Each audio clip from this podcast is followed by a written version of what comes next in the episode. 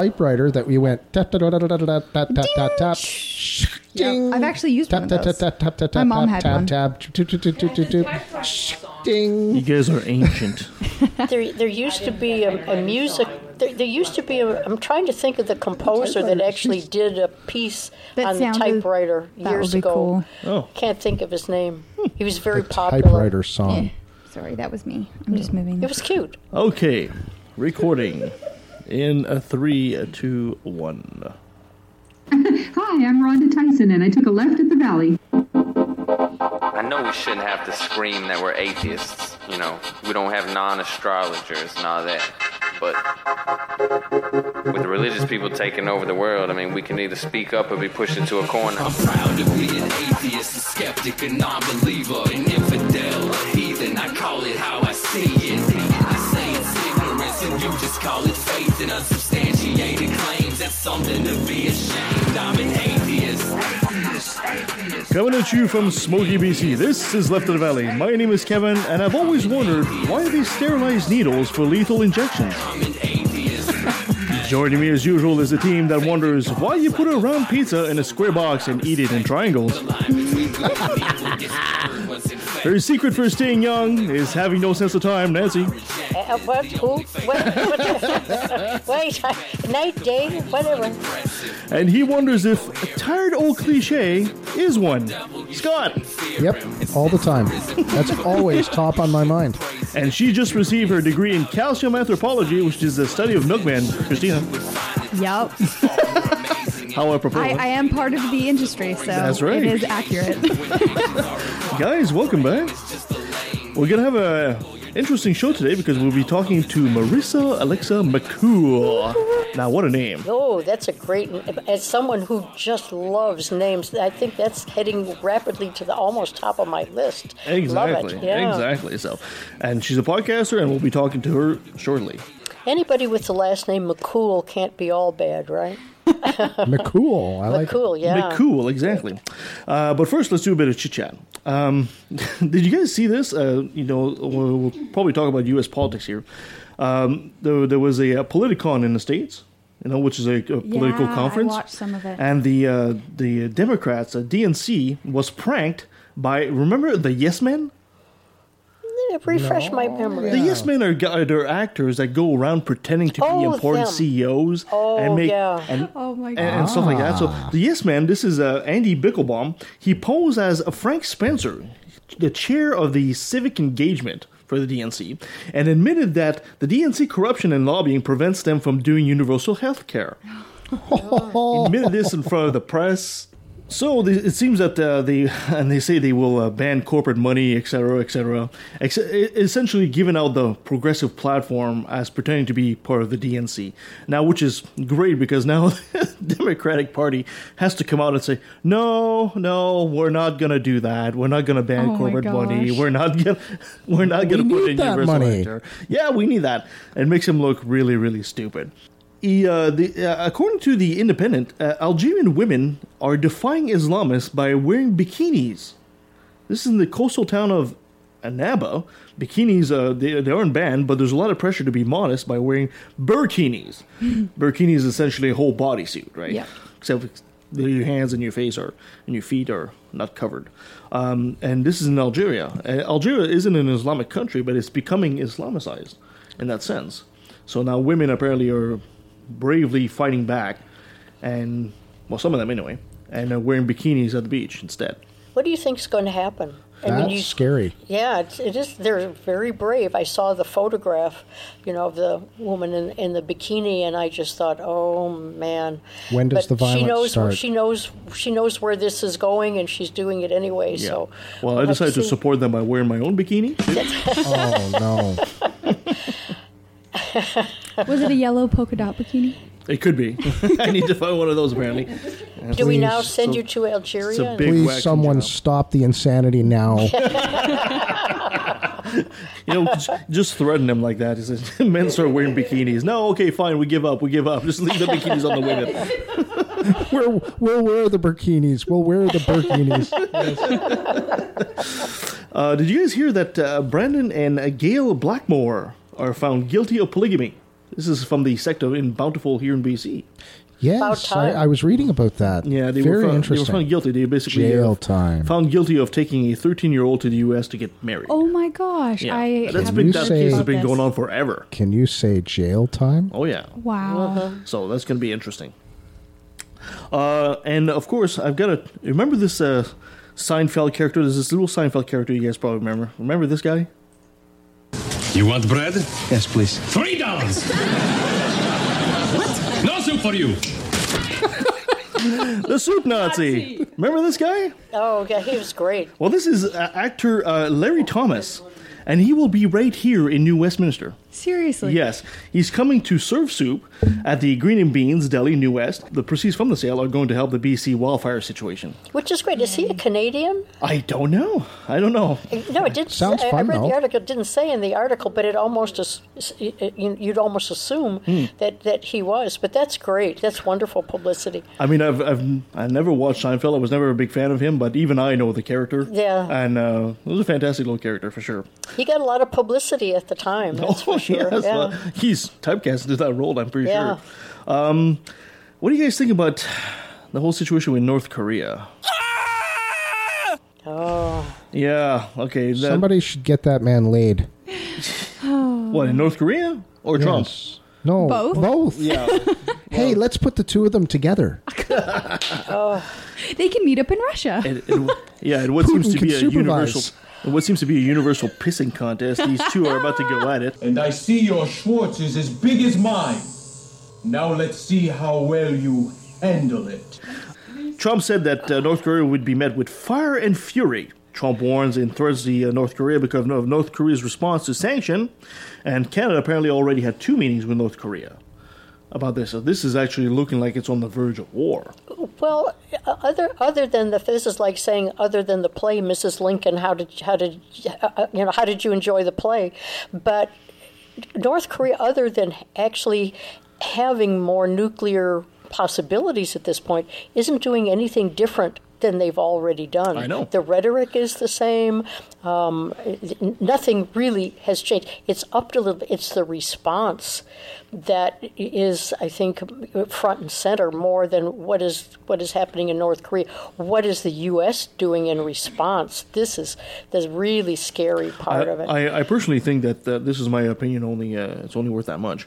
I think the Americans are not prepared for this. Americans are going in there and say, oh, yeah, we'll just kick their ass like we do everybody else. Uh, well, first of all, that doesn't really happen. I, mean, I don't think the Americans have actually won a war since World War Two. Um, oh, no. That's not true. Whoa, okay, what else? The Iraq War ended in, uh, the Gulf War, sorry, not the Iraq yeah, War. The that's... Gulf War ended in about three weeks, and the Americans pounded the Iraqis into the sand. Okay, fine. And the Iraqis were the, the de facto, well, just a second now, the the Iraqis were using old Soviet tanks, which, hmm, that's what North Korea has. The Iraqis were used, they had a four hundred thousand man army, which quickly fell apart because that army was starving to death and had no access to fresh water. The North Koreans are basically in the same boat. They're all starving to death. If the United States was to prepare and launch an attack on them, it would be over, I'm thinking, within two to three weeks. I'm I'm very skeptical of that because I think the North Korea has been itching for a fight against the U S ever since the Korean War, which was, what, late sixties, early yeah, seventies? Yeah, but the North Koreans weren't fighting the U S on their own. They had China backing them. That was a whole different ballgame. North Korea is on their own. They're isolated right now. If No, if China United, China did say that if the U S were to attack, they would they would back well, sure, up. But if North Korea attacks, well, yeah, well, that, North, to look China like did say to happen. North Korea, if you attack the States, you're on your own. Yeah, they did say that. I just I just think the uh, I think North Korea is more prepared for this than we suspect. Uh, I, I hope I'm, I'm wrong. Well, I, I, I hope they, they don't have. I'm reading into it that it's going to be kind of like the Gulf War back in uh, back in ninety-one. Well, I, I agree. I think they're they're more prepared initially. I don't think they're prepared for backup if anything bad happens. And I think the U S is prepared. They're just in total disarray at the top. There just doesn't seem yeah. to be a, a, a cohesive policy.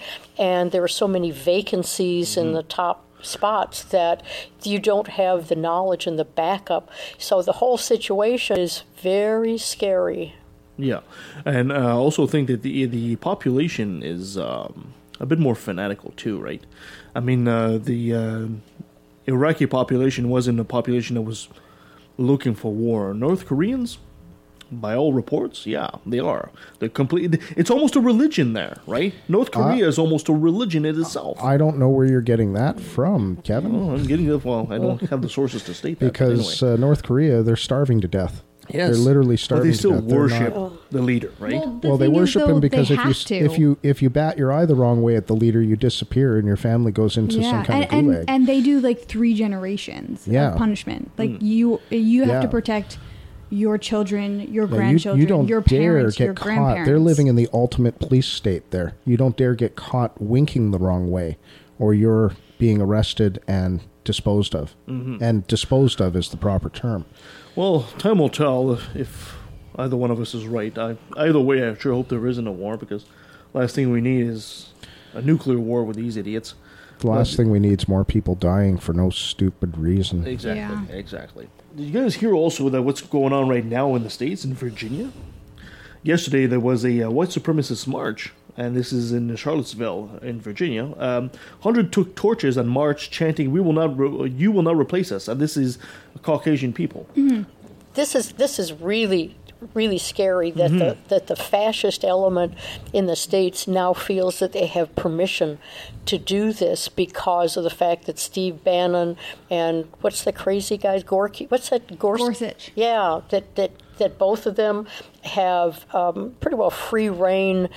And, and and are sanctioned in not sanctioned, but they are they, they have permission to air their views. And with Jeff Sessions um, now going after affirmative action against you know the, the white students, th- this is bringing all of this about, and it's scary so because West Virginia is an open carry state, mm. which means that the protesters and the uh, the anti-fascists. Both can, can carry can carry what, guns into the. What precipitated that? Like what? How did well, this, this start? Well, this is this is uh, the, the the the rally started last night, but it's happening right now as we as we're recording. Uh, this is the Unite the Right rally. It's okay. in protest the city's decision to remove the statue of General Robert E. Lee in the city. Wow! Why would so that? The, the why would that statue be there at all? Well, well, yeah. that's part of the Confederacy, and it's exactly. been there forever. And now the tide has turned, and so there is a movement on behalf of almost everybody to not have those symbols of hatred and yeah. discrimination. Yeah, well, I, I don't um, understand out, why they ever allowed public. it. In the in the first place, well, because it was the South, and they said it's part of our history. Therefore, we're fully justified in, in having it there. And they really didn't care whether it was a symbol of hatred. The no. justification was it's part of our Southern history, and as good Southern boys, we need to honor our ancestors. Mm-hmm. Scary, exactly, yeah. and uh, promotion of hatred. Yeah. Ha- um. Quick question. Um. How like how big is this rally? I have, I don't have the numbers, but it's big enough that, you know, uh, uh, it's all over the news right now as we speak. Mm-hmm. It looks like there are, oh, what, several hundred or more? Several with, hundreds, yeah. With very minimal police presence, that's an unlike what too. was happening in, in Ferguson. Yeah, mm-hmm. that's very interesting, too. There's very little police presence right now in there, so I don't know what that means. Let's hope that, well, let's hope that doesn't turn into violence, because the police presence will be replaced by National Guard presence at that yeah. point. Mm-hmm. They they won't even play with the police. They'll just bring the National Guard in because it's too big a it's too big a forum and too many things can go wrong. They'll just have to stomp on it fast. Yeah, right. it's, it'll be interesting to see what happens the rest of this weekend. Why? Why do they have to hate each other like this? Well, ask Trump and his administration.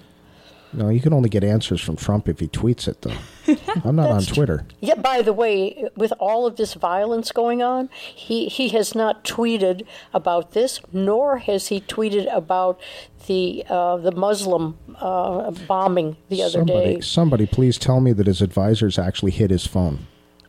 uh, well, the question is, is he tweeting about other things? No, no, he's tweeted about everything else, but, but things that really matter to people who have brains and common sense and real wow. patriotism. No. Oh yes, and I, I completely forgot that, guys. I want to go back on the uh, North Korea uh, situation. There, uh, we actually have a clip of uh, Trump exposing his plan, what he plans to do in North Korea. Oh my gosh. Well, you guys want to listen to this? Hold on Definitely. a second. Wow. To crush your enemies, see them driven before you, and to hear the lamentation of their women. That is good. That is good. And there it was. Oh, if it, if it wasn't only so true. All right. Um, Thank you so much for well your, done, Kevin. your thoughts on well this. Well done. My dear Nancy, you ready to do this day in history? Uh, no, but we'll do it anyway. Okay, sounds good. Okay, here we go. This day in history, which is a roundup of those events and people that altered and illuminated the days between August the seventh and August the thirteenth. Is anybody like me? Is it hard to believe that it's actually August? We're just, you know, a few weeks away from fall. Mm-hmm. Wild. Last anyway, week. It's hard to realize it's two thousand seventeen. Yeah. Exactly. August the seventh is National Lighthouse Day, National Beer Day, and National Public Speakers Day. So something. What's this beer day stuff? Perfect. I like this beer day. That yeah, sounds good. Yeah, National Beer Day. That's right. Um, in nineteen twenty-seven, on August the seventh, the peace bridge between the U S and Canada was dedicated. Anybody know where the Peace Bridge is? Fort Erie to Buffalo. There you go. My wow. father worked as a stationary engineer for the uh, Bridge Commission. Wow. That's fantastic. Any stories about the, the bridge at all? That, that No, I, I traveled it many times. Yeah, did you always have sort of a sense of ownership as you went across it? It was a neat thing because they fly the flags at the center of the bridge, the uh-huh. center of the of the Niagara River. Uh-huh. And so you're going over this extremely long, because the bridge is about a mile long. Oh, wow. And you're going over this long bridge, and when you cross those flags, you realize, I just crossed an international border. Right? Oh. Like, it's so cool. Yeah, it yeah. really is. Oh, that's great. Well, I'm glad we had a day that brings your, your whole yeah. family history into that's that. Cool. That's that's cool. The Peace Bridge. What year was that? Cross history. yeah. What what year was it? nineteen twenty-seven. Not ah. that not that far away, far far um, in the past for those old people. Like I've been me. told they've never they've never done it, but that bridge was actually built to have two levels. Really? The infrastructure in the States, they can do it in Canada, but the infrastructure in the States was already so built up that they couldn't support two levels of traffic uh-huh. on and off. Yeah, we got the upper class on top and the peasants down below. uh, moving along, August the eighth is Happiness Happens Day, and that's an Ooh, international like that. observance. And that's right after Beer Day? That's, that's so right. Cool. Well, wait a minute. The funny thing is, not only is it after Beer Day, but August the eighth was also in sixteen ninety-two, the beginning of the Salem witch trials. So, happiness happens at the same day that the beginning of the Salem witch trials. You know, if they had more beer in the Salem, they probably would yeah, never. Drink I mean, I, beer I, in the lighthouse on the seventh. Burn witches on the eighth. I'm yeah. seeing it. I'm seeing the happiness. I just Th- that's oh right. God. That's one of one of the fun things about looking into history is that it juxtaposes so many interesting things on, on or about the wow. same. The comments of Scott and unnecessarily those of the Valley subsidiary. That's right. The in, one of the interesting things about the Salem witch trials has to do with a historian whose name is George Lincoln Burr, and he said about the Salem witch trials, the Salem witchcraft was the rock on which The, theoc- the theocracy shattered. Little did he know that we were going to come up against mm-hmm. the, you know, the, the politics of today and the and the right. But I think that's a really interesting, uh, interesting way of putting it. Yeah, the the rock on which the theocracy shattered, if only. August the ninth is, speaking again of fun dates, National Polka Day, Holding Hand Day, and National Day of Indigenous Persons. Oh, wow. So you can celebrate all at once. You can hold hands with an indigenous person, dance the go. polka, and, you know, keep holding their hands. This, all this is sounding like an interesting day. That's a, that would be a great day. That's a party yeah. I want to go to. Next year on August the ninth, we now know what to celebrate. Considering I'll be I'll be all sooty from burning the witches and That's still hungover from drinking the beer at the lighthouse. There you go. And then in nineteen forty-four, comments of Scott and unnecessarily those of left of the valley. That's adding another element. On August the ninth, Smokey Bear debuted as spokesman for fire prevention. Oh, very cool. So we can hold hands with a bear. Is, it, is a bear is it, isn't a bear indigenous? Do you in know, a way, a, yes, in a way? They're, indig- they're indigenous. We didn't import them from Russia yet. August eleventh was Independence Day in Chad, and August eleventh in the date minus three thousand one hundred fourteen was the date of creation. Little did you know that we could date really? it. Really? Really. Oh, according that, that to was... the Mesoamerican long count calendar, that's the date of the creation. Didn't somebody of the figure world. out that that was actually at nine a.m. too? I, I mean, no, no, between nine and about nine. The biblical one. She's oh, oh. Mesoamerican thing. Right, right in through there. It's up to, well, it was daylight savings time, right? Uh, so it could have been ten. God likes to sleep in. Yeah. That. So the Mesoamerican long count calendar, which we are all familiar with, oh, of course. um, is a non-repeating calendar in use with a number of the pre-Columbian Colombian Mesoamerican cultures, in particular the Mayan culture. And according to Mayan mythology, the gods Kulcacan and Tepeu, I'm, I'm, I know I'm murdering Little them. Tepeu. Yeah, decided to create a species on the earth which looked like them. And the first attempt used mud, which fell apart. And with the help of other gods, they then tried wood, but the resulting people were soulless and had to be destroyed. And finally, the guides tried maize, and that was successful. There we go. So we're all corn at the at its, our at our soul. High fructose corn syrup. Anyway, High fructose corn syrup is what makes us. That, there you go. August the twelfth was World Elephant Day, so a little. Hello, shout out to Topsy, Topsy and Jumbo, Aww. our two favorites. Um, Babber, in nineteen ninety, yes. yeah, in nineteen ninety, on August the twelfth, Sue, who was the lar- who is the largest and most complete Tyrannosaurus Rex, the skeleton was found and discovered by Sue Hendrickson in South Dakota. And um, Sue weighed more than six point four metric tons when she was alive. Big girl. And, of course, she was given the name Sue because she was named after Sue Hendrickson. Um, it, it actually is the largest, most extensive, and best preserved Tyrannosaurus Rex ever found, and over ninety percent was recovered by bulk. It was a length, or it has a length of twelve point three meters, mm-hmm. um, and it's twelve feet tall, and is estimated to have weighed around six point four to ten point two metric tons when she was alive. It was discovered in the summer in nineteen ninety. Um, and after ownership disputes were settled, the fossil was auctioned in nineteen ninety-seven for seven point six million bucks, the highest amount ever paid for a dinosaur. Wow. Oh, go ahead, Christina. Oh, I was, I was just laughing. So I'm like, oh. wow. seven point six million. I would, I would spend that on a dinosaur. Yeah. Any, anybody, anybody have any idea where she is at this moment? She's in Chicago at the Field Museum. Oh. Yeah, Chicago's got a number of really great museums, mm. and so that's that's where she ended up. Road trip. Yeah, there you go. August the thirteenth is Left-Handers Day. Anybody Yay. besides me left-handed?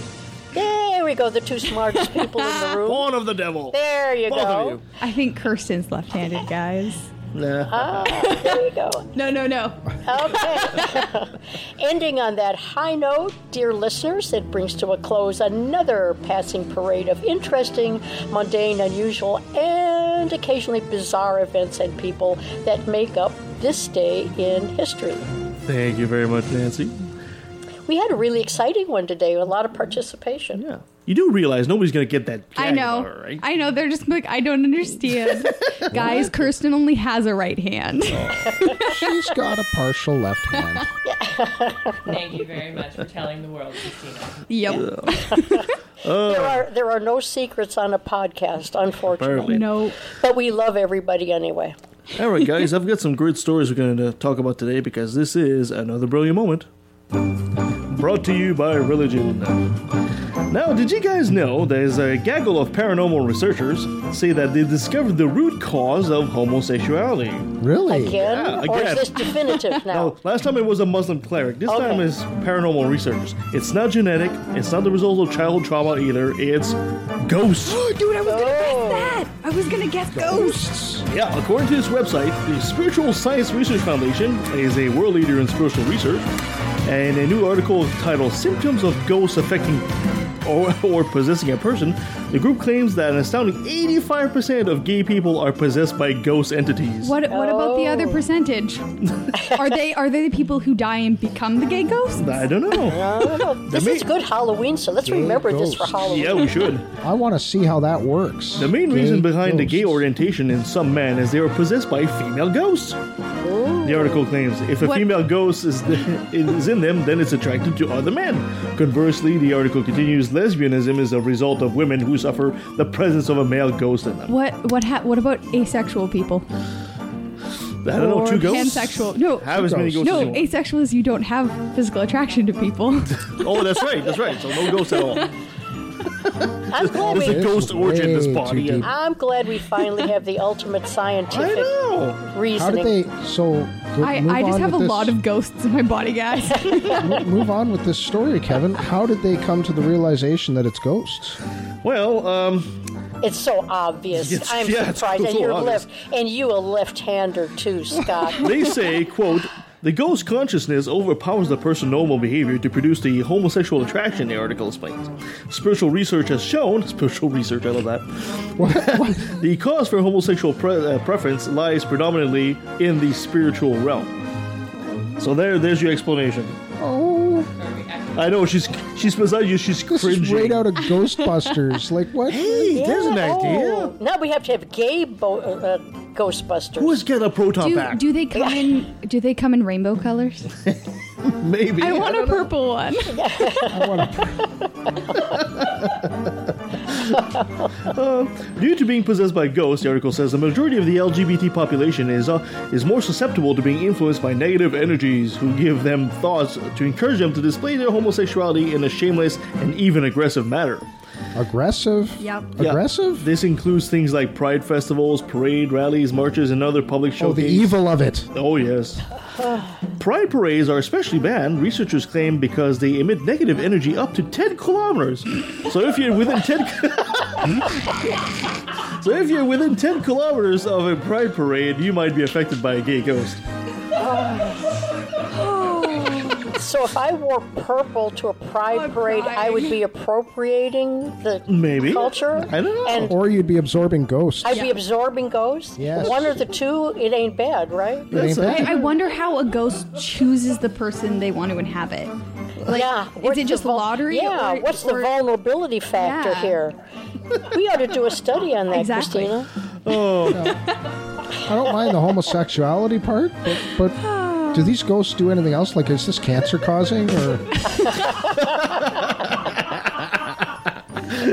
no, but you know, if all of a sudden you wake up one morning and you have this urge to decorate your place, you might be you infected might be by infected. a gay ghost. Yeah. Yeah. So you can see by my place, there's no way I've got a gay ghost in me somewhere. Well, not as well, not, I don't know. When not I look up as at that of ceiling, there Kevin, might be something not as on. of this moment. Not as of this I, moment. I have a question though. What if a male ghost inhabits a male body? Oh, oh he's just bad. super machismo. That then they go. Then so they. Then they. Then it's bestiality. Is everybody inhabited by ghosts? Then and we just don't realize it unless it. Yeah. Dan Aykroyd, where are you? That's great! Actual physical contact! All the no, no, we need, what, was the, what was the other guy's? What was that one guy's? Igor. We need Igor, or Igor, whatever his name was. Igor? You mean uh, from Dracula? No, from uh, or, from uh, Ghostbusters. Igor from Ghostbusters? The science guy. Wore the glasses. Oh, uh, no, it was, uh, what was it? Ivan? Ivan? Ivan? Something like that? I thought it was Vigman? No, I don't know. I can't remember. It's no, no, Vigman was the idiot. The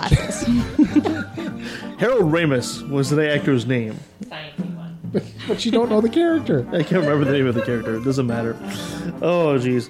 All right. So, um... oh, that was too much fun. That was too much. That was just too much. Gay ghosts.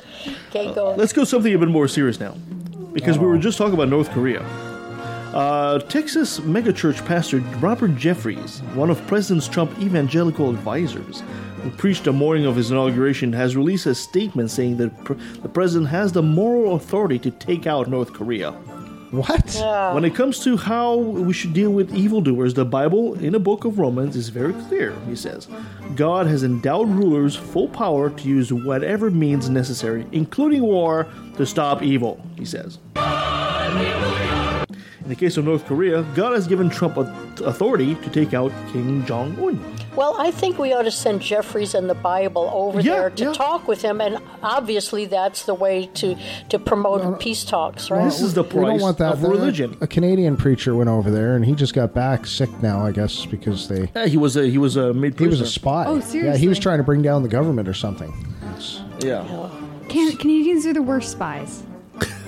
We We're apologize. Nice. We apologize too much. I'm sorry I'm spying on you. Oh, I'm so sorry. I accidentally corrupted your mechanism in your computer when I stole all your information. I am so sorry. The biblical passage in Romans thirteen gives the government authority to deal with evildoers, Jeffrey said. That gives the government the authority to do whatever, whenever, whenever, whatever.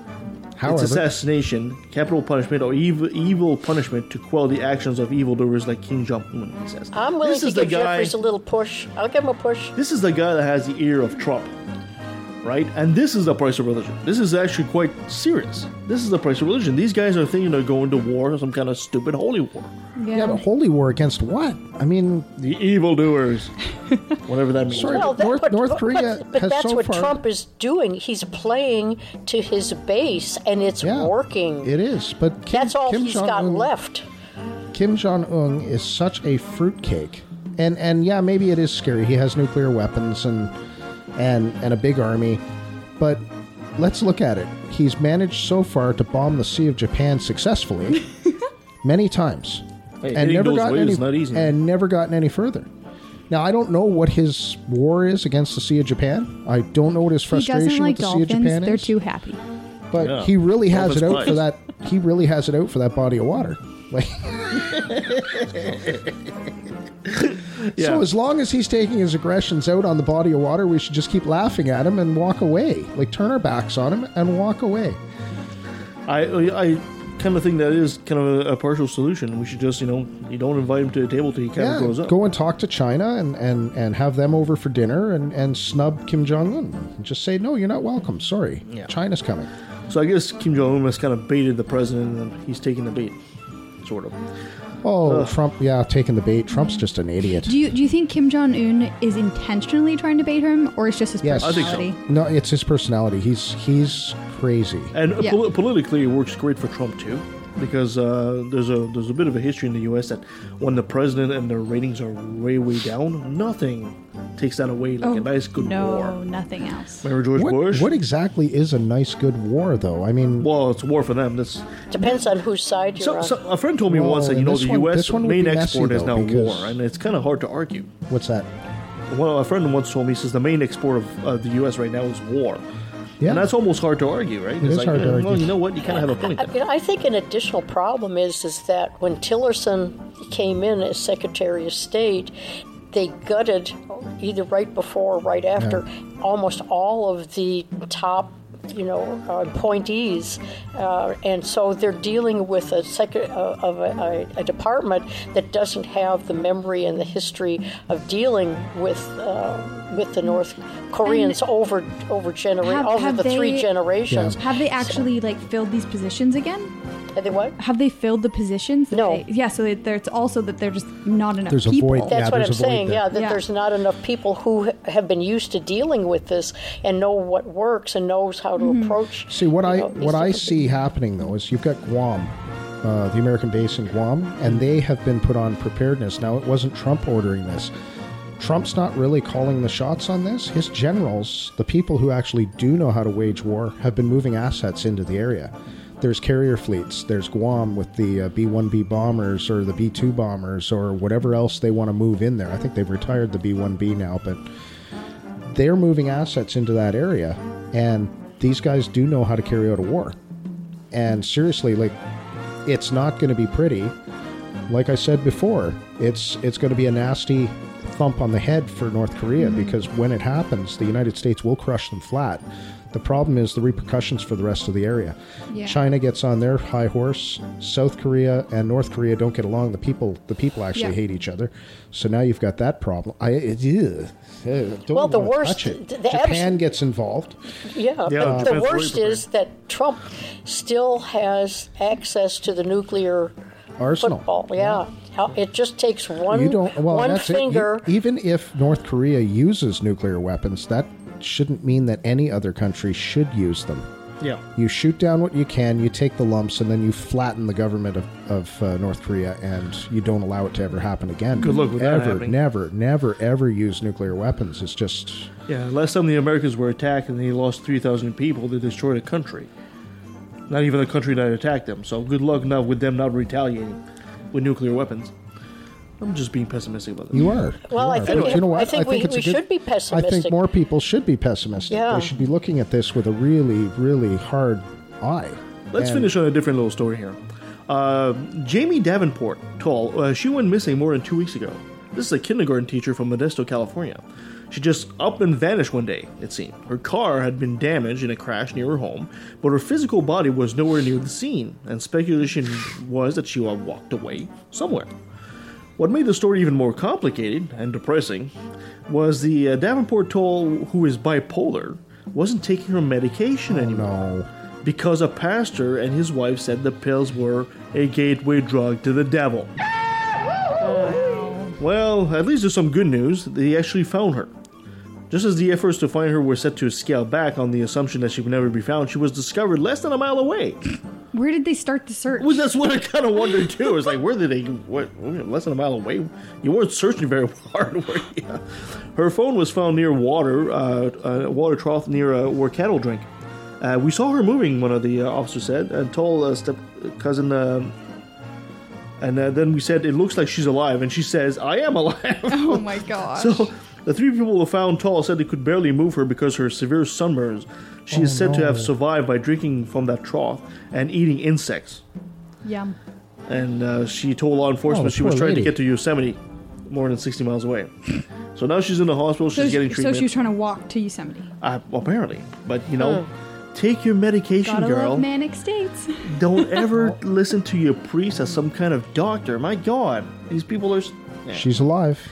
Thank goodness. Yeah. Thank goodness. Hey, that's that's actually a good story in a way. She's alive. They yeah. found her alive. It wasn't a sad ending. But it just shows that, you know, when you start listening to your priests about these, you know, you're bipolar, you need well, your medication, especially when take they, it. when they aren't medical professionals and they have no experience in what medication actually is. They have no experience in nothing. But the, the spe- speculation is, I wonder whether the church is going to say, see, God saved you, therefore no. you don't need oh, the pills. Brother. Probably, probably. Oh, geez, that's awful. All right. She could be the next religious leader. She spent how many two weeks in two the weeks. two weeks in the in the in the hot sun and uh, with no food, no water. And, well, she had food. She had bugs. Well, yeah, but you, you don't tell that into the story. You got to elaborate a little bit. Eh? And yeah. God took care of her. No food. God no sent her out there. God brought her back. That see? must have been just a horrifying experience. It's a lot for of, all that a lot of suffering for no reason. Absolutely. All right, thank you guys. So uh, let's take a break, and we'll be right back with Marissa Alexa McCool. Yay! So stay with us. I'm so excited. If your skepticism is socially conscious and doesn't take itself too seriously, you might like life, the universe, and everything else.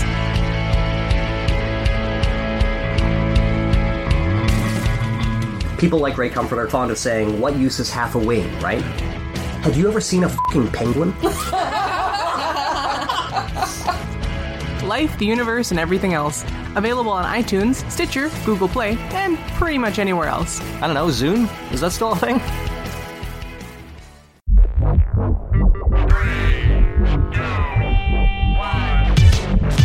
Hi, I'm the Supreme Irreverend Doctor Randy Tyson from the Legion of Reason Diversion. Join me and my co-hosts, Christine Shelska, Twyla, and Nate Phelps, as we explore issues at the intersection of atheism, humanism, and skepticism. Topics range from alternative medicine to the interference of religion in public policy. We often have special guests to help us understand the topic du jour. Previous guests include biologist Jerry Coyne, ex-Muslim author Ali Rizvi, philosopher Peter Boghossian, and the late physicist Victor Stanger.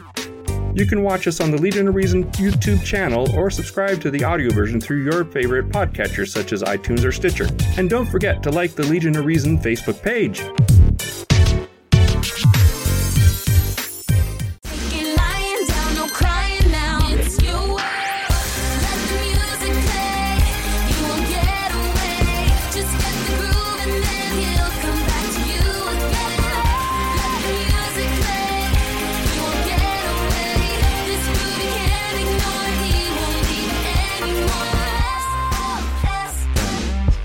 She might be your only friend. Hey, I'll trade you. Uh, I'll herd cats, and you can deal with shitty transphobic people all day. oh, I prefer cats. Yeah, okay, fair enough. I, I do deal with them. They're, we live in a very, very weird town. That's yeah, yeah, but nowhere near, nowhere near to the extent that no. he, I'm sure. I'm has. sure Abbotsford is like heaven. Compared yeah. To, yeah, yeah, compared to what they have to deal down there in the States. What if you had yeah. to deal with You're transphobic cats? You're welcome up here anytime, by the way. That yeah. That would probably not go as well. Transphobic cats would be bad. Transphobic cats. I'm not going to sit on your lap.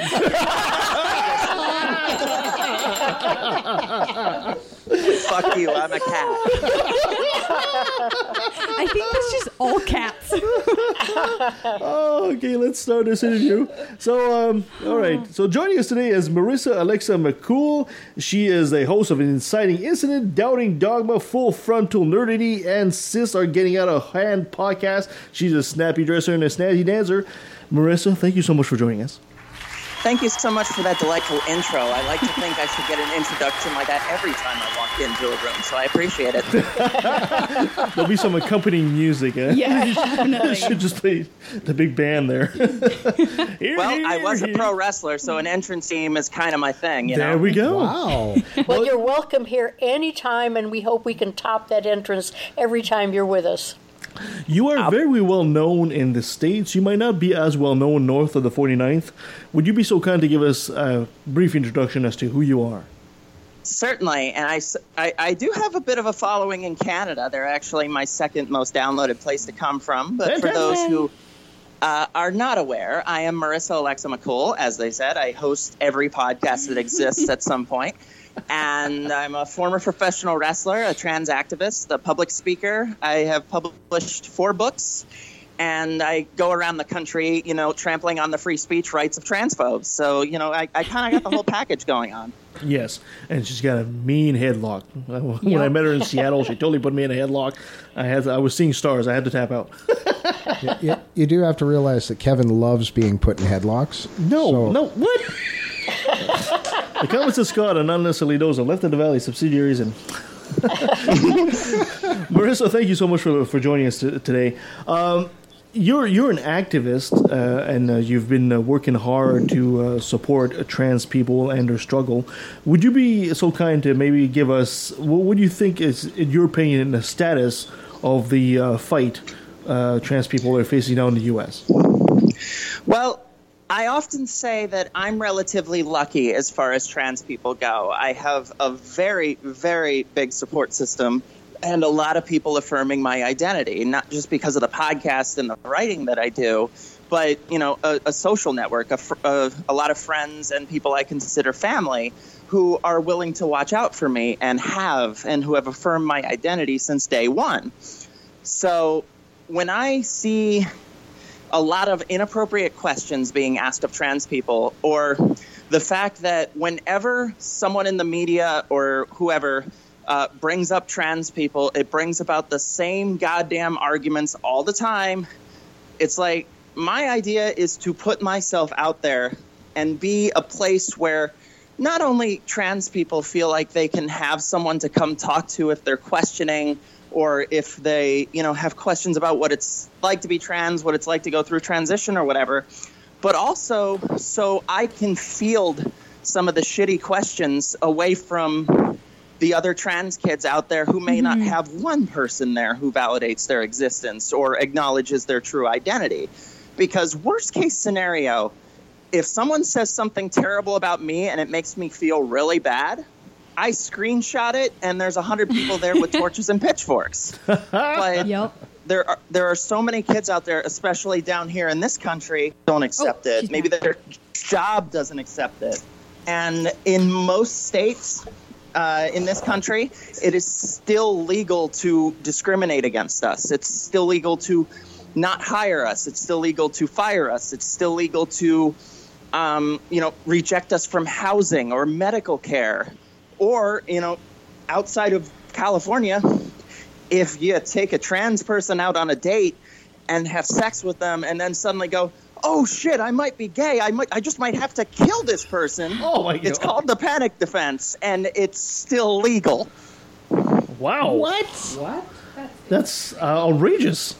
Welcome to the fourteen. excuse me. Welcome to the fourteen hundreds. Yeah, that's yeah. Even oh. then, that's outrageous. Because we are such a threat to their masculinity that they just might have to kill us for it.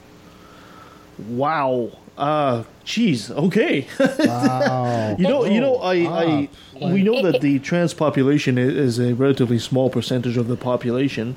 Uh, but I, th- uh, I, I, I've always had the tendency to think that a lot of people ask inappropriate questions because lack of education and not necessarily out of malice.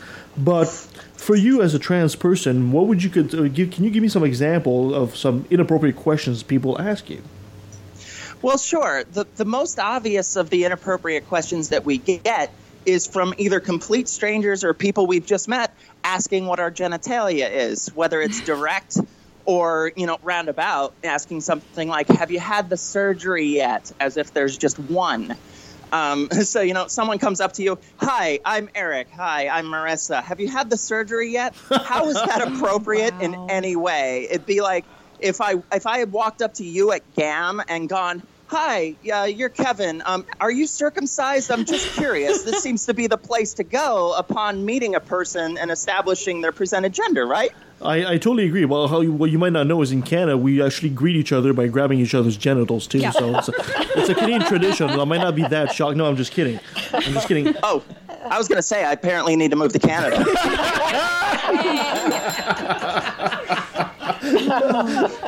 no, no, I and I totally agree. Again, it's, you're, it's, you're welcome here anytime. It's yeah, because um, transgender, um, gender identity, and gender expression were actually just added to protective classes in Canada. So yeah, exactly. You need to move up here, Marissa. Yeah, yeah you do. Yeah.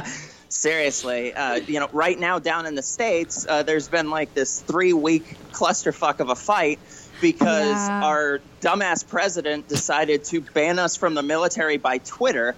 And you would think it would just stop there, but it doesn't. Like I said, the same arguments come up every single time. So, you know, Trump supposedly bans us from the military, and two days later, we get the same old, oh, well, trans people have to disclose their trans status at all times. And I'm sitting there going, you know, that's awfully reminiscent of like pink, pink triangles, um, yeah. mm-hmm. you know, Stars. and, you know, that's that's kind of got a bad stigma attached to it.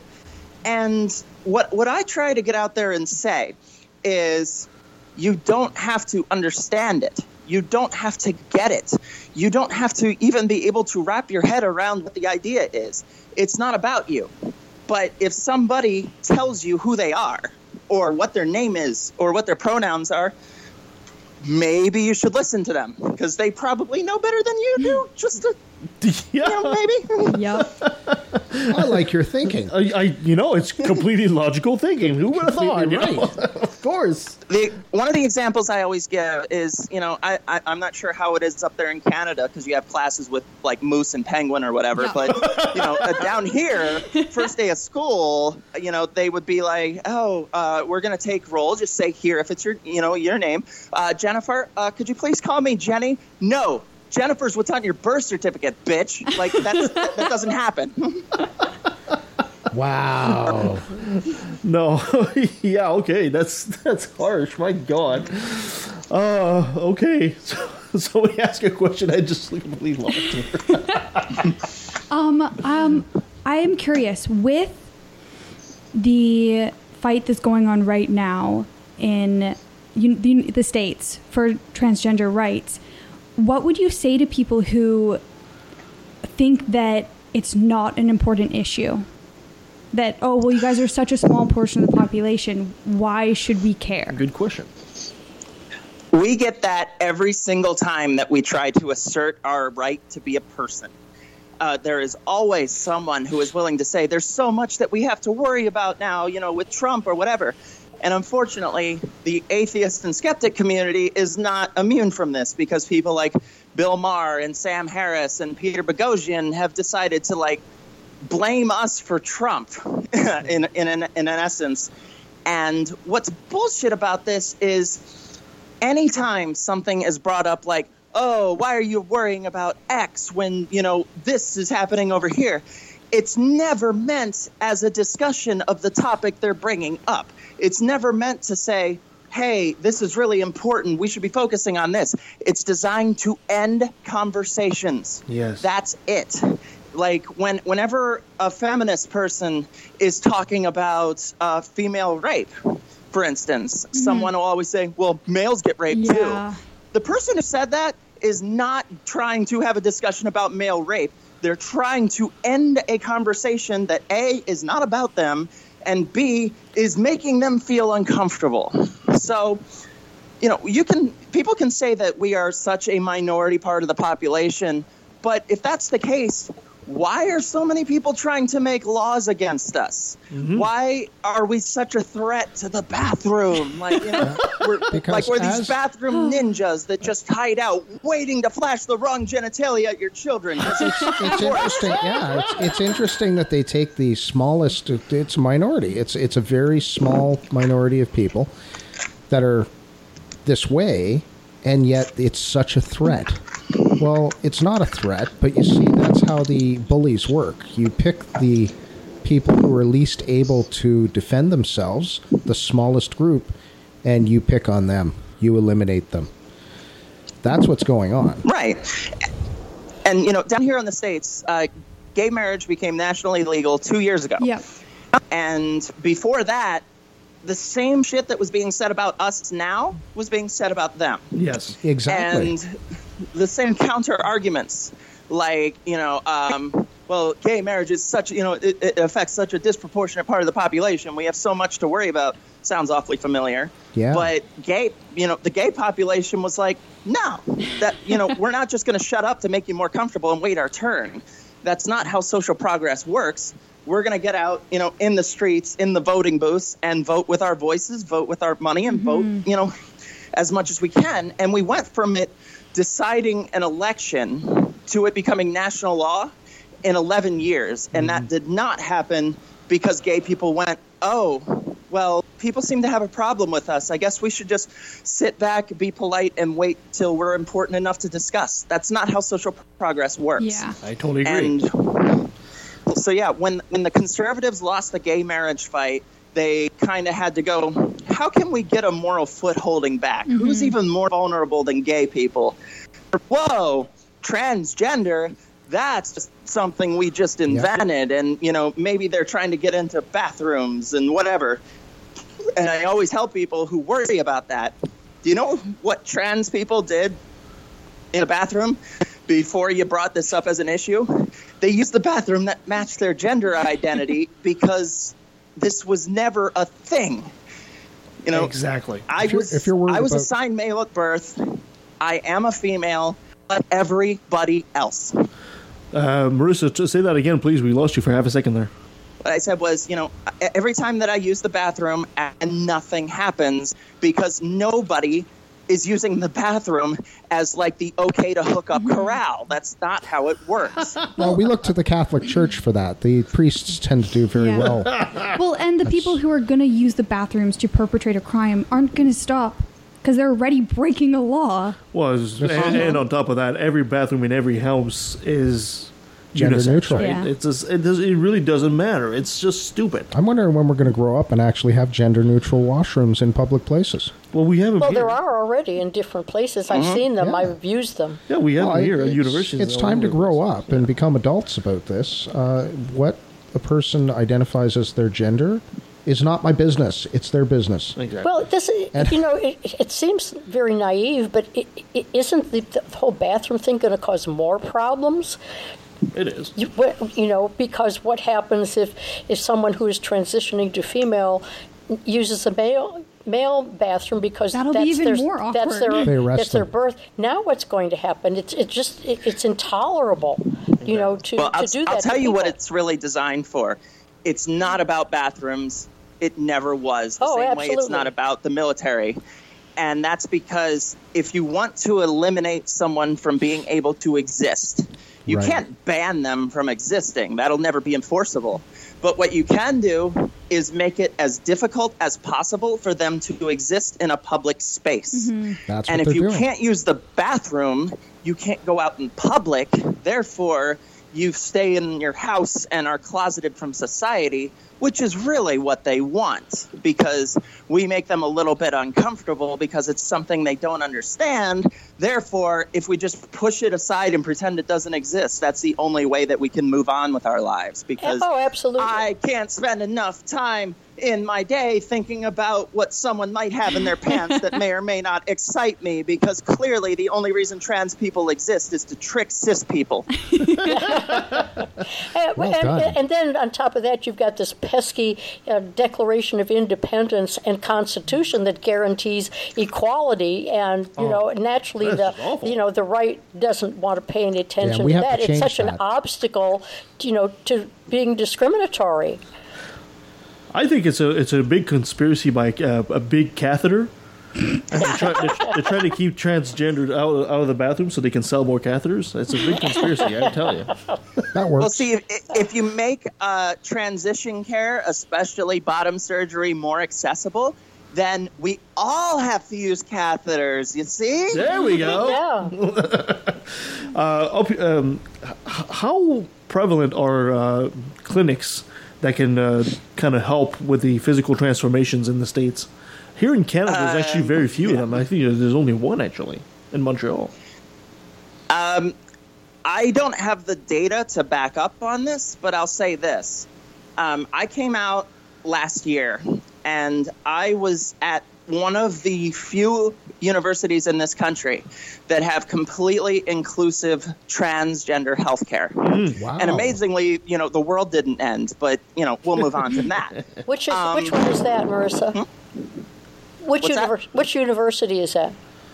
I went to the University of Pennsylvania, which happens to be the same one our glorious president graduated from. So it's not like that was ever on our minds or anything.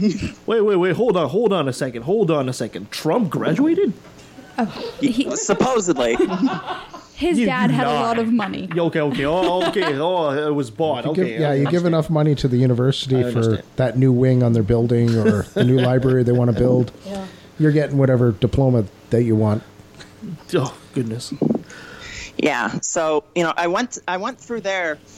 And keep in mind, this is an Ivy League university, and I don't say that to brag. I say that for the point that even at an Ivy League university with completely inclusive trans healthcare, there was one doctor who was educated in trans healthcare. One. Wow. And this doctor was not very good, because when I moved out to Minnesota, that has a lot more um, inclusivity for trans people. For instance, you know, the state healthcare must include uh, transgender healthcare. You know, I, I went to my first appointment, and everything that, well, not everything, but most of the stuff that the doctor had been telling me, they're like, "This guy didn't know much, did he?" It's like, well, shit. So, you know. We kind of have to go at it with what is called informed consent. And what that means is it's generally up to us to do our research on what hormones are going to do, what uh, T-blockers or, you know, the uh, the transmasculine opposite, what, what that's going to do, because chances are your doctor's not going to know about it. So we have to go to a place, whether it's, you know, a hospital or um Planned Parenthood often works with trans healthcare on the informed consent level. And we have to be able to go to these people and say, yeah, I've done my research. Yes, I'm affirmed in the gender that I am presenting. I would like to get my hormones. And that's how a lot of us have to do it.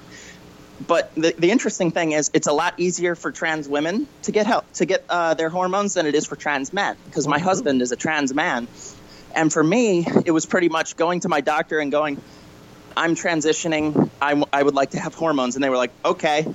But for him, he had to go through, I think, three months of uh, meeting with a psychiatrist. And, you know, uh, because testosterone is technically a steroid or a performance-enhancing drug. So they had Ooh. to make sure he wasn't trying to use it for some kind of athletic enhancement or something. So mm. there's a few more barriers on that end of it. Well, are there more medical schools that are offering uh, courses and seminars and workshops and internships in transgender medicine, or is this, uh, you know, still something that's that's too slow for, for what the population needs right now?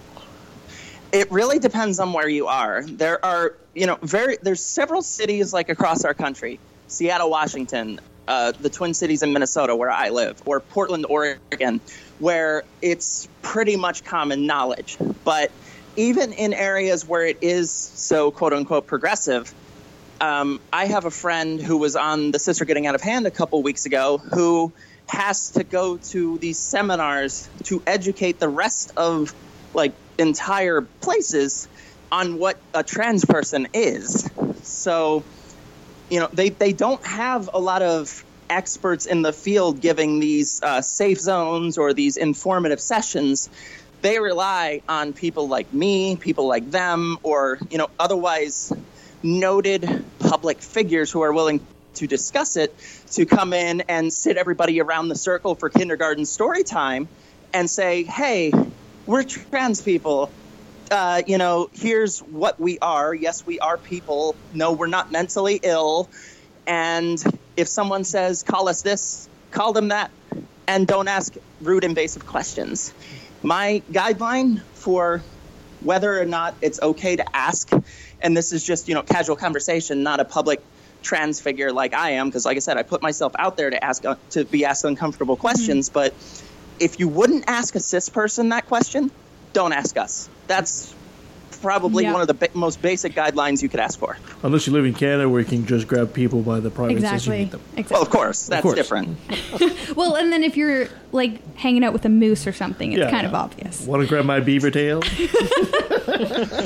Well, let's put it this way. If, if you're hanging out with a moose, you're probably already all in with that shit, so you know the, the, the moose wanna, is going to get his way. I, yeah, I, not, I was going to say know? I want to see somebody grab that twelve hundred pound moose. And oh my that ought to be an interesting day. Okay, and this will just generate it into. Well, I, I, I, I think it's difficult in a lot of ways, Marissa, because when you put yourself out there as an activist and you're a public face and a public voice, people feel as though you're fair game for anything they mm, want to know. Yes. Because you're already supplying information, so this is just one more question that they think you ought to be prepared to answer. They just don't relate the way they would, say, as a as a neighbor, you know, that they would perhaps be a little more shy in, in, in talking with. So I, I guess this is, to to use the word, this is a transitional period where people have to be educated and they have to understand that there, there may be barriers with different people. people. So I, I guess it's a period of time that unfortunately and fortunately you have we have to go through in order to to have full acceptance, which we probably will, I would say, in another five to ten years. But this is an awkward period of time, and it's great that you have devoted so much of your life to helping people understand it and to to, to make as much progress as you have. Well, thank you. And a lot of times I get asked what you know, why I do this, why I put myself out there. And I invite these people, whether they're asking me or someone like Callie Wright or, you know, even someone way more famous than I could ever hope to be, like Janet Mock or Laverne Cox. Ask them to look at their inbox sometime mm-hmm. and see the things that they don't see, which are trans kids who feel like they're a little bit safer because someone out there is willing to speak up for them mm-hmm. and try to deflect some of the shittiness away from them, or parents of trans kids who feel like they can understand their their child's gender identity a little bit better, or just in general. Uh, one of the people I met at ReasonCon, for instance, came up to me and said, you know, I used to be anti-trans, and when you came out, it was really tempting not to, you know, flame you or argue with you over, over all that, but then I listened to what you said and it really changed how I felt. Mm-hmm. So that that's of course mm-hmm. the vindication part of it. But the, the negative consequence of it is that sometimes people feel they're entitled to answers, or, you know, maybe they'll say, well, what's wrong? I'm just asking a simple question. But what you may not realize is it may be a simple question to you, but I might have already answered that question seven times yeah. today. And maybe I just want you to Google what cis means because, yeah, you know, it's just something I have to do. Mm-hmm. So the the way I always put it, you can ask anything you want, pretty much, to someone like me. You are not entitled to my time my answers, or my attention. I choose to give it. That does not mean I owe it to you. Mm-hmm. That's a fantastic answer. There is uh, there is uh, obviously some parallels between the uh, struggle for by, by transgender people and the struggle by atheists, and uh, it seems that uh, a lot of transgender have found, for lack of a better term, a bit of refuge and and and, and uh, some common brothers and sisters in in, in, the, in the atheist movement.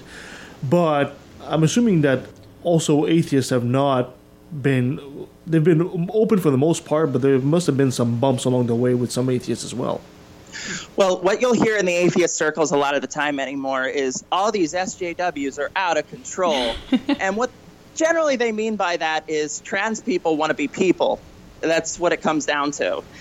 And, you know, within the atheist community, you know, they they have the image of being more accepting and more open-minded, but that's not always the case. Um, you know, especially with recently, like Peter Boghossian and James Lindsay, put you know putting internalized transphobia out there and then defending themselves repeatedly when they're called on it, or Bill Maher calling us a boutique issue because you know uh, me wanting my fellow community members to survive is apparently just too boutique for someone who is a straight cis white guy on television and in the upper one percent. Mm-hmm. So, you know, what what we have to do, I think, is realize that, once again, you don't have to get it. You don't have to be able to put yourself in those shoes. You don't even have to agree with it. But we are going through enough without having someone distant from us, a straight cis white guy who is not going to have to go through any of this, telling us what is or is not boutique. And what I mean by that is, let's just say we're one percent of the population in this country. That equals out to what, three and a half million people? Mm-hmm. That's not a small number. It's not like, you know, there's one hundred eighty-five people spread across the country. But even if there was, that's still not a good argument. Mm-hmm. Same with the idea that, oh, if you think there's more than two genders, you're mentally ill. Or, you know, if you think you can change your gender, you're mentally ill. Well, you're saying that because you aren't actually educated on the topic. And even if it was a mental illness, it's not. But even if it was, that's not a reason to treat someone like shit. I don't mm-hmm. see anybody going around being like, God, let's keep all these bipolar people out of bathrooms. They're dangerous. You know, I'm it's, still wondering it's ableist as shit to use mental illness as a reason to discriminate against people or treat them badly. If you know, if you would treat somebody badly because they have cancer, you're a shitty person. Yeah. But you know, because it's us and it's something you don't get and makes you feel all uncomfortable and weirdly in your tingly parts, it's totally okay. Mm-hmm. No, it's ableist as shit and you're being a yeah. bigot, so well, it's a two for one deal on being an asshole. Also, with, with things that are more common, like with cancer, people who have cancer, like almost everyone knows someone who has had cancer, whereas transgender individuals, a lot of people haven't have never interacted with them before. Exactly. Or, or so they think. Exactly. Or they so haven't they think, yes. interacted with them knowingly, and so they don't have, they haven't humanized them. You know, it's it's hilarious you mentioned that because my mother is a complete Catholic Christian bigot, big time, right? Mm-hmm. And she met uh, a gentleman that a friend of mine, whose his name is uh, Francois. I won't name any more than that. Mm-hmm. And she loved him. She loved him. She called She called him uh, my funny little friend. And they spent all night having wine, both of them, talking about stuff. And to this day, she has no idea that uh, Francois is transgender. Wow. Right.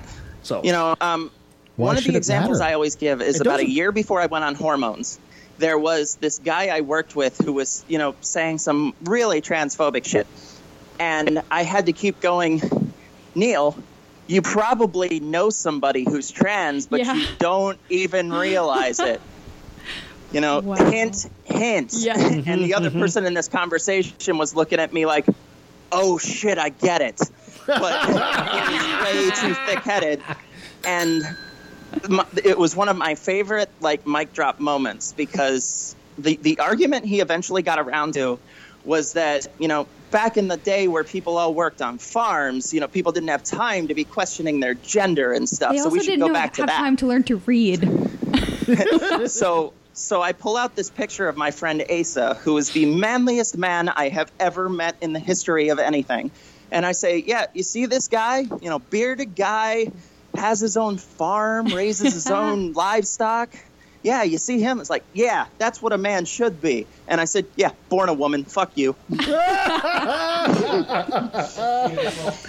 awesome. Well done. M- Marissa, overall, uh, when you look towards the future, how optimistic are you? I'm incredibly optimistic, but the problem is that's long term. Short term with uh, this president, quote unquote, that we have, Ugh. and with his army of followers that, you know, are excited that we might invade Finland because they tweeted at him wrong. Like, the, the short term is absolutely terrifying.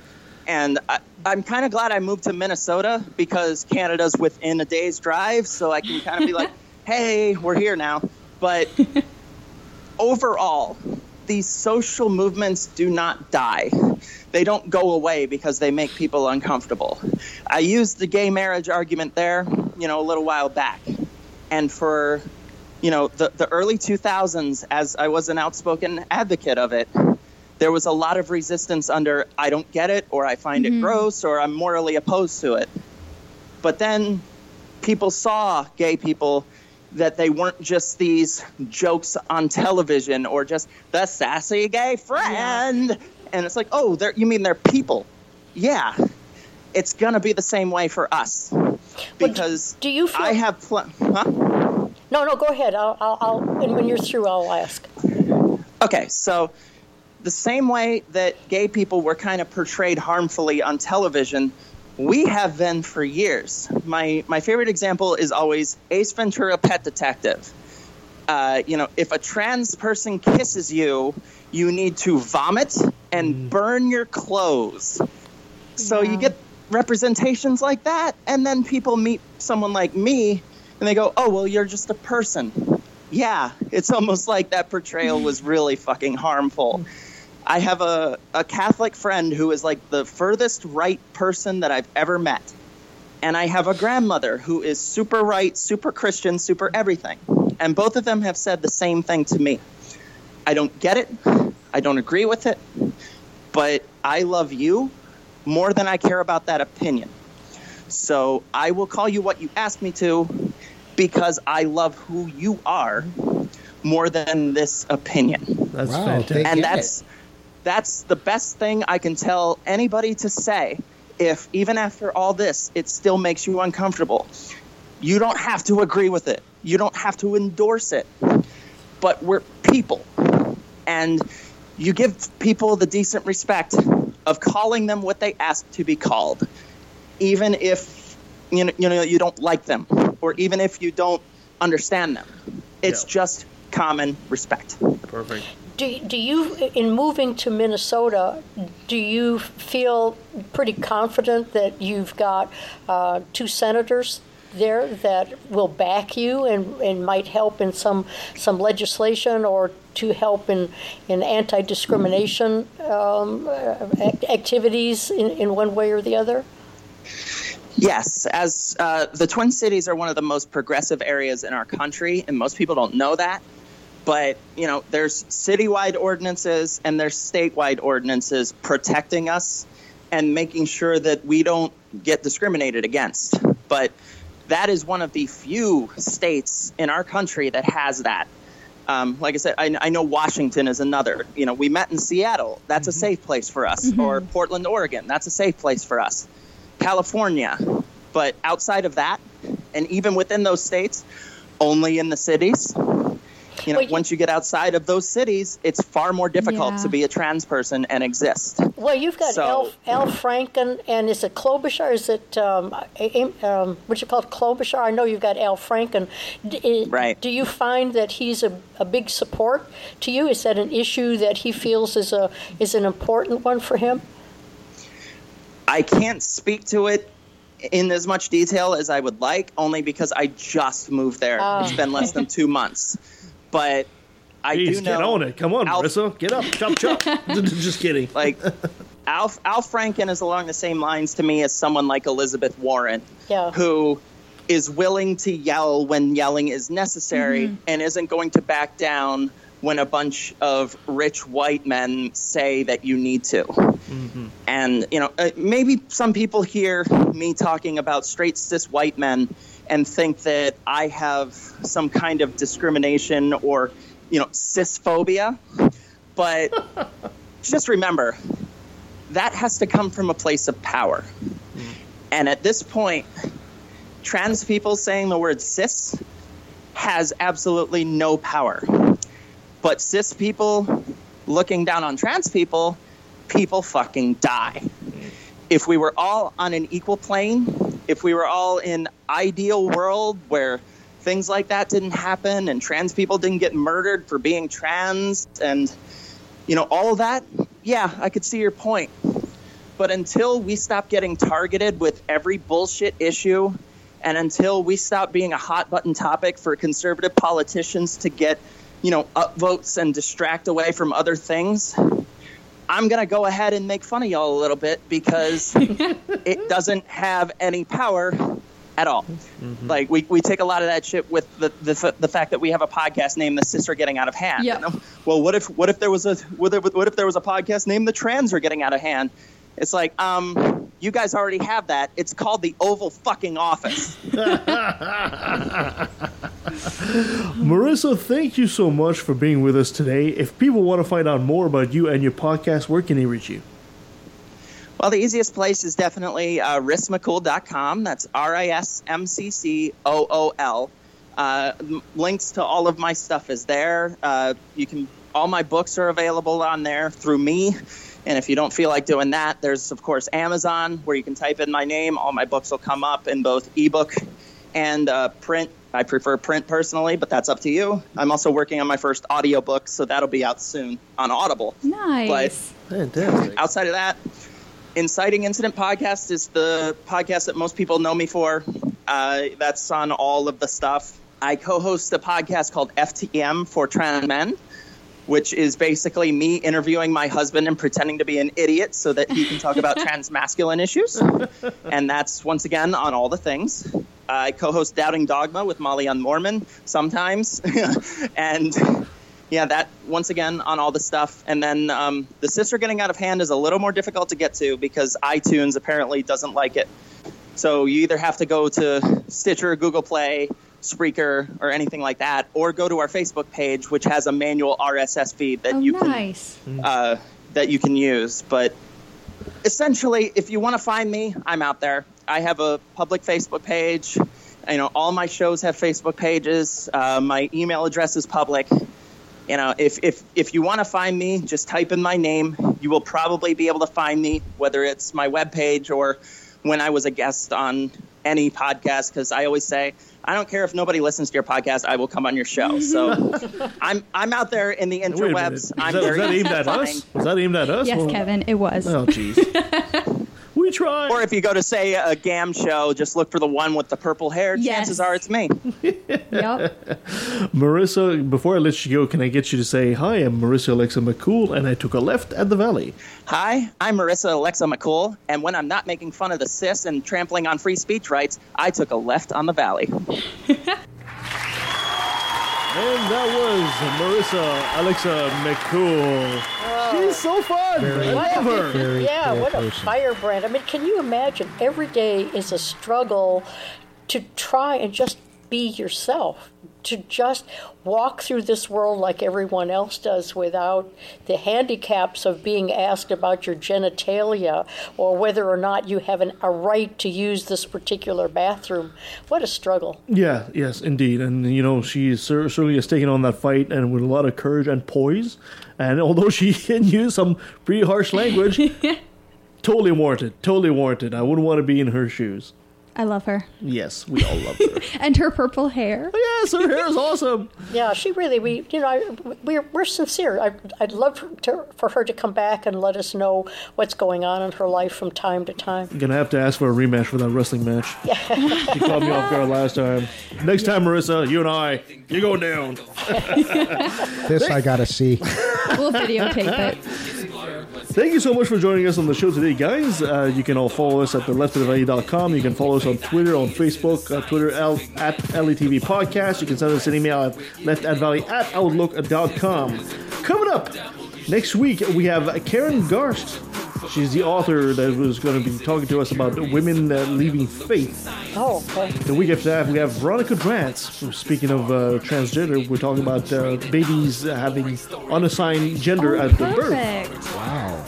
And uh, September second, we have our old friend Jonathan Baker is coming back to talk to us about uh, the Paris Climate Accord. Nice. It was very nice. Uh, on the ninth, we'll have our old friend Del Rey. He'll be coming back to talk to us about uh, recovering from religion. And then on the sixteenth, we'll be talking to Michael Sparks about how Canadians felt about Bernie Sanders. That should be really interesting. And, of course, on the twenty-third, we have our old friend Arn Raw. His Rawness returns. That's going to be such a good show. Yes, of course. It's always a good show when he comes on. He's actually the guest we've had the most on. Really? Arn Raw. This is going to be his and fourth appearance on our show. We just love Arn. And, of course, at the end of the month, we, we uh, cap up September with the incredible Jerry Coyne. Uh, nice. And Little Bird told me this is going to be in the new year. I'm way ahead of here. But in the new year, at the beginning of the new year, we have Michael Shermer. Oh, nice. Coming back to talk to us about his Drupal. Wow. So, yes, we're working hard for it's, you people. You know, it's so great to be a part of a podcast where you, you're always thinking, man, we've got a good show coming up. Wow, we just did a really good show. Yeah, that's right. Just, that's right. Uh, both sides. It's just such a pleasure. Great. Thank you, ladies and gentlemen. Have a great day. Until next time. And read Harry Potter. Oh, will you? Uh... It comes from culture. Only true on a regional scale. Science is universal. Or you to say that Horus isn't real, but Jesus is. Or Zeus, Thor, Mithra, Vishnu. You don't believe in them. I think the reason is apparent. You do what you're told and believe in the God assigned by your parents. I'm proud to be an atheist, a skeptic, a non-believer, an infidel, a heathen. I call it how I see it. I say it's ignorance and you just call it faith and unsubstantiated claims. That's something to be ashamed. I'm an atheist. Atheist, atheist, aye. I'm an atheist. Atheist, atheist, aye.